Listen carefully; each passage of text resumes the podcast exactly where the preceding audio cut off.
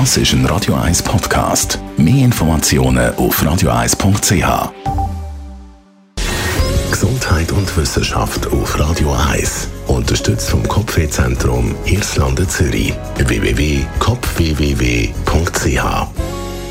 reden wir über ein majestätisches Tier mit einem langen Hals. Giraffen. Jawohl, die Giraffen profitieren offenbar von wärmeren Temperaturen, also durch die Erderwärmung. Und trotzdem bedroht der Klimawandel die Tiere, wie eine Studie mit Schweizer Beteiligung zeigt. Immer stärkere Regenfälle machen die Giraffen nämlich zu schaffen.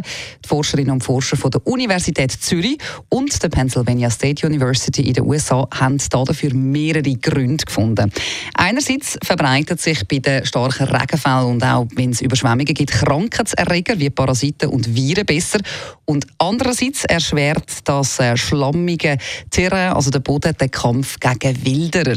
In der Studie ist auch festgestellt worden, dass eine grünere Vegetation die Überlebensrate von erwachsenen Giraffen verringert. Das klingt jetzt ein bisschen seltsam. Aber möglicherweise, weil ein schnelleres Blattwachstum die Nährstoffqualität reduziert. Zu diesen Resultaten sind Forscherinnen und Forscher durch die Verfolgung von der Schicksal von 2385 Giraffen in Tansania während acht Jahren gekommen. Die Ergebnisse die haben dann mit den Daten von Niederschlag, Vegetationsgrün und Temperaturen abgeglichen und gesehen, in regenreichen Jahreszeiten haben die Maasai-Giraffen seltener überlebt. Überrascht hat Forscher hingegen, dass sich die höheren Temperaturen positiv auf die Giraffen ausgewirkt haben.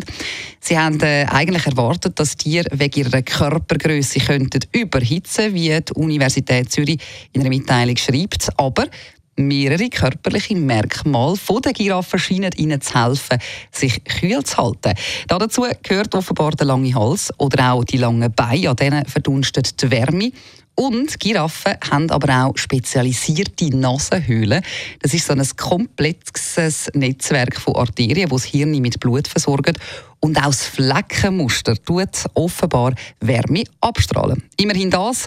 Grosse Regenmengen durch den Klimawandel und natürlich auch die Wilderer bedroht die Giraffen trotzdem weiterhin sehr, sehr stark.